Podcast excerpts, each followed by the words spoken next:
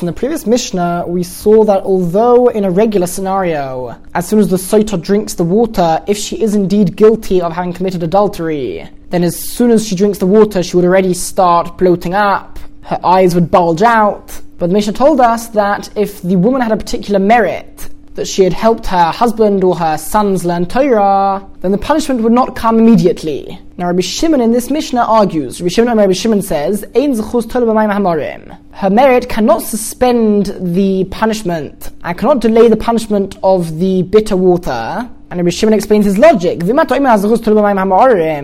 you want to say that her merit can suspend and delay the effect of the water which brings about these curses and punishments,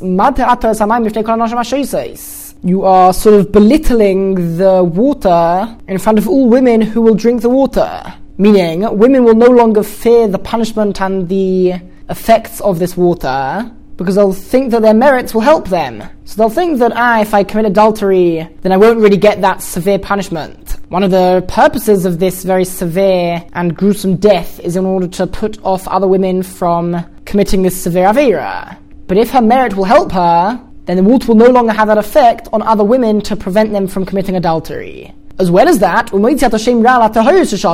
you're also causing a bad name to come out for women who are actually pure and innocent who drank the water.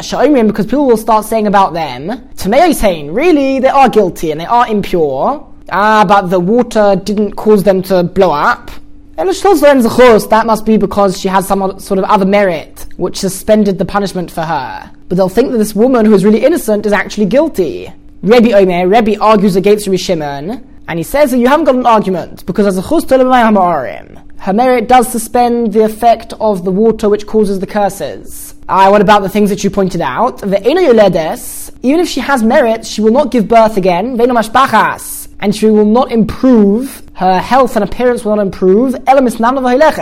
Rather, she will become more ugly and more weak, and her entire health will deteriorate more and more until la for the end, he may samisa. She will actually die with the same death which a regular sort woman would get. So it will still be very clear to everybody that she is guilty, and if this doesn't happen to her, then they will know that she is innocent. In fact, the Gemara adds that if she is innocent, then her health and appearance would get much better, and she would give birth to more children. So in terms of that problem, it would be clear who is a soita and who is not. And in terms of the problem of putting off other women from committing this severe avera, since at the end of the day she does die with the same death, and immediately her health starts to deteriorate, says Rebbe that is enough to put off other women from committing this severe avera. What happens if her korban mincha became tome before it was sanctified in one of the Hamikdash's utensils? So let's say it was still in the Egyptian basket, which the husband brought from home, and the flour had not yet been sanctified by being put inside of the already sanctified Beis Hamikdash's utensil. The halach is that hari it's just like all other korbanos mincha, that it should be redeemed, the value of the flour whatever the flour is worth, so the sanctity of the flour should be transferred onto money worth that amount, and then the money should be used to buy new flour for another korban mincha. However, if it became tome after it became sanctified and gained that kedusha, that holiness, by being placed in the Beis Hamikdash's utensil, now it's already too late to just redeem it onto money. Now the uh, item itself, the flour itself, has now sanctity. It's not just a sanctity which is associated with its value, but rather the item itself is intrinsically holy now, and therefore Hari Kolamanochos V'Sisaref is just like all other korbanos mincha which become tome after they are sanctified. V'Sisaref that it needs to be burnt. It needs to be burnt in the Beis Hadeshen, which is where all of the korbanos which become invalidated are burnt and it cannot just be redeemed. Continues the Mishnah, the Elusha Mincha In the following scenarios, the korban mincha of a soita would be burnt. We're talking about once the flour has been added to the Beis utensil. If then the woman says, I am impure to you, meaning she confesses. Or if witnesses come and testify that she had relations, or if she says that she's not going to drink the water, or if her husband decides that he doesn't want her to drink the water, or if they find out, let's say witnesses testify that her husband had relations with her on the way to the Beit Hamikdash, after she had had kinu and stira already, Like we learned at the beginning of the Masechta, if her husband then has relations with her, then the water would no longer be effective. So all of these cases which you just listed are reasons that she wouldn't drink the water. Now, she's not going to drink the water, she also will not bring the korban. They come together. She might need to be divorced and she wouldn't receive her kasuba, but the korban is only ever bought if she's going to drink the water. And the Mishnah adds, any Sota woman who is married to a Kohen min Israfais, their korban mincha would be totally burnt. Now this has a different reason to the other ones on the list, because the halacha is that when a regular man brings a korban mincha, not talking about a soita, just a regular korban mincha. The law is, just like we saw regarding the soita's korban mincha, is that only a kamitza, a three finger hand, handful of the flour, is offered on the Mizbeach. Whereas the rest goes to the Kohanim who are working in the HaMikdash at that time, and they can have that flour for themselves. On the other hand, a Kohen who brings a korban mincha, all of the flour is burnt on the, on the Mizbeach, not just a kamitza of it.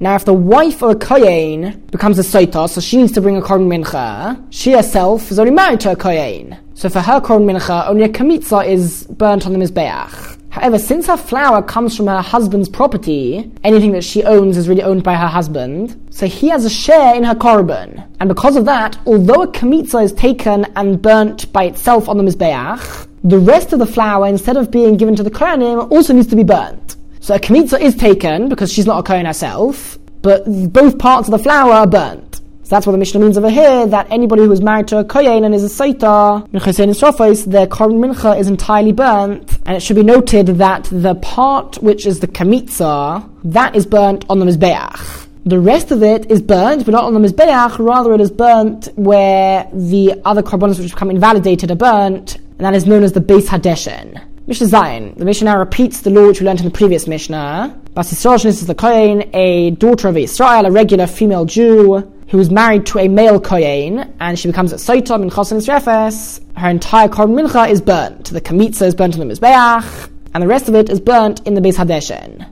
On the other hand, the Chohenes, the daughter of a Kohen, Shanisis Israel, who married a male Jew who is not a Kohen, and then she becomes a Soitom in Chosin Echeles, the rest of the flour, not the kamitza, is given to the kohanim and is eaten by the kohanim. Once she marries a Yisrael, so she has the regular law of a korban mincha of a Yisrael, of a non-kohen, and therefore the rest of it would be given to the kohanim. Now, while we're on the subject, asks the Mishnah, Mamin kohen what are all of the differences between a kohen who is male and a female kohen, meaning the daughter of a kohen? So first, like we just mentioned, minchas kohenes ne'cheles, the korban mincha of a female kohen who is married to a Jew is eaten by the kohanim. Minchas kohen echeles, whereas the korban mincha of a woman who is married to a male kohen inun echeles is not eaten by the kohanim. Rather, it is all burnt. And this doesn't just apply to korban mincha v'saita. Really, any korban mincha, that is the law. And the truth is, for a regular korban mincha, the entire korban mincha, all of the flour, if it is a kohen's,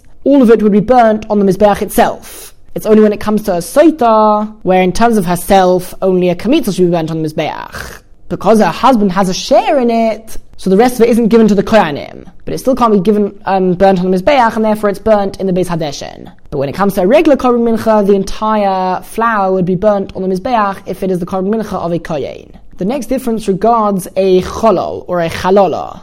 A Cholol is a Kohen who becomes disqualified, as it were. His kuna status is taken away from him. He can no longer eat truma. He can no longer serve in the Beis Hamikdash. And there are two main ways in which one can become a cholol. One is if a kohen marries a woman who is forbidden to marry. For example, a woman who had been divorced, or a woman who had previously had illegal relations. Any child born from that relationship is considered a cholol. The man himself who had the relations is not considered a cholol. However, any children born as a result of that relationship, it would be a cholol. The second way in which one can become a halal is if the daughter of a kohen, who has the right to eat truma just like any kohen, if she has illegal relations, then she becomes a halala, and she would no longer be able to eat truma, and she would also be forbidden to marry a kohen. One of the people which a woman, which a kohen cannot marry, is a halala.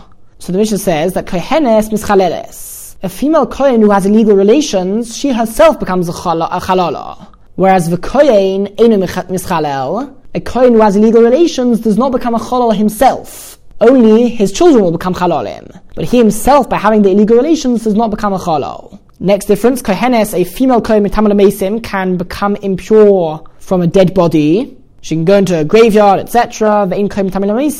Whereas a male kohen is forbidden to become tommy from a dead body. The Torah says that the prohibition applies only to Bnei Aharon, the sons of Aaron, which implies the male descendants and not the female descendants. The last difference of the Mishnah concerns korbanos, and there are two main levels of sanctity regarding korbanos. There's something known as kodshim kalim. Kodshim kalim are the korbanos which have a lower level of sanctity, whereas kodshe kodshim are korbanos with a high level of sanctity. For example, a korban chatos, a korban mincha, and one of the differences in their laws is that a korban, which is in the category of kodshim, the only people who are able to eat that are male koyanim. Kodshim kalim, even non-koyanim can sometimes eat them, depending on what they are. But when it comes to kodshim, only male koyanim who are serving in the base of at that time, only they can eat them. So the Mishnah says, kodshe kodshim, a male kohen would be able to eat kodshe kodshim, ve'in kohen kodshim, whereas a female kohen would not be able to eat kodshe kodshim.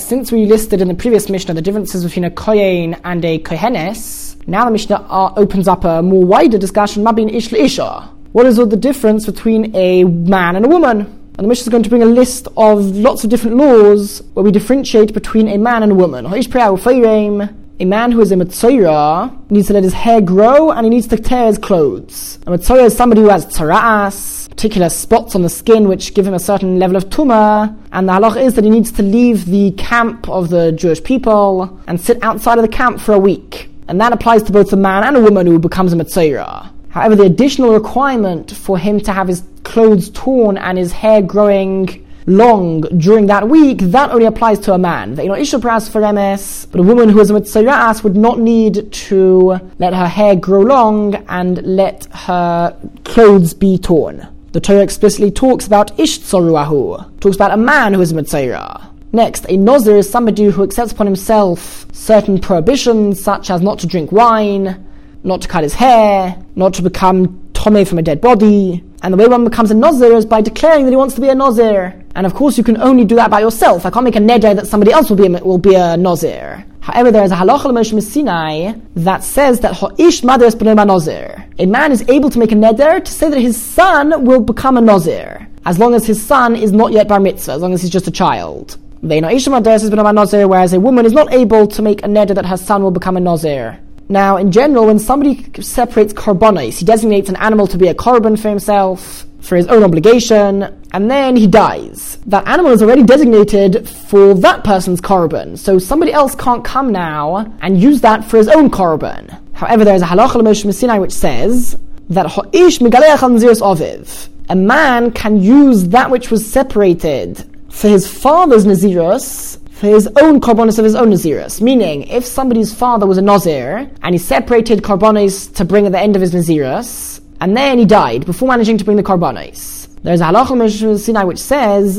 that his son is able to use those korbanos for his own korbanos at the end of his own Naziris even though in general this would be forbidden and it wouldn't work. Over here there is Allah Sinai which says that he can, but a woman would not be able to use her father's korbanos, which is separated for his Naziris for her Naziris. One of the rights which a man has over his daughter, as long as she is a child and not yet bat mitzvah, is that a man can sell his daughter as a slave, as a maidservant for another Jewish master. And then it would be a mitzvah on that other Jewish master to marry her, or to give her to his son to marry her. But be as the Mishnah says that a man can sell his daughter as a slave, but a woman is not able to sell her daughter as a slave. Another one of the rights which a father has over his daughter, and this time it's not only when she is a katana under age of bas mitzvah, but it's also for the six months after that when she is called a nara, for those six months, that's when she is maturing. So until the age of 12 and a half years old, a man can receive kiddushin on behalf of his daughter. Kiddushin is the first stage of marriage, most commonly done by the man giving the woman a particular object and thereby acquiring her. So her father can receive this from that man who wants to marry her, and that would also be good enough, and she would be considered half married to this man. They not Ishmael Mekadesh bitter, but her mother is not able to perform kiddushin on behalf of her daughter. And all of these differences are learnt from psukim. Now, one of the death penalties, one of the four death penalties which Beis Din can give is skilo, stoning. And this applies to both a woman and a man. If they perform one of the Averas which warrant such a death penalty, they would receive skila. However, the requirement to stone them whilst they are unclothed they weren't totally unclothed, but for the most part they were unclothed. That only applies to a man. A man would be stoned without his clothes, but a woman would not be stoned without her clothes. For the sake of her honor, she would be able to wear clothes whilst being stoned. Now, regardless of which death penalty a man or a woman would receive from the Beis Din, after being killed, their body would be hung. It would only be hung for a few moments, maximum until the end of the day. And again, the Torah says, "Salisa oisoi," that you should hang him, and we learn from there that ha'ish nisle, a man would be hung, but ve'ino ish nisle, a woman would not be hung. Alright, and last difference, a man is sold as a slave if he steals something and is not able to pay back. But a woman who steals and is not able to pay back is not sold as a slave. Now, there are certainly a number of more differences between men and women, but the Mishnah gave a large list of many of the examples.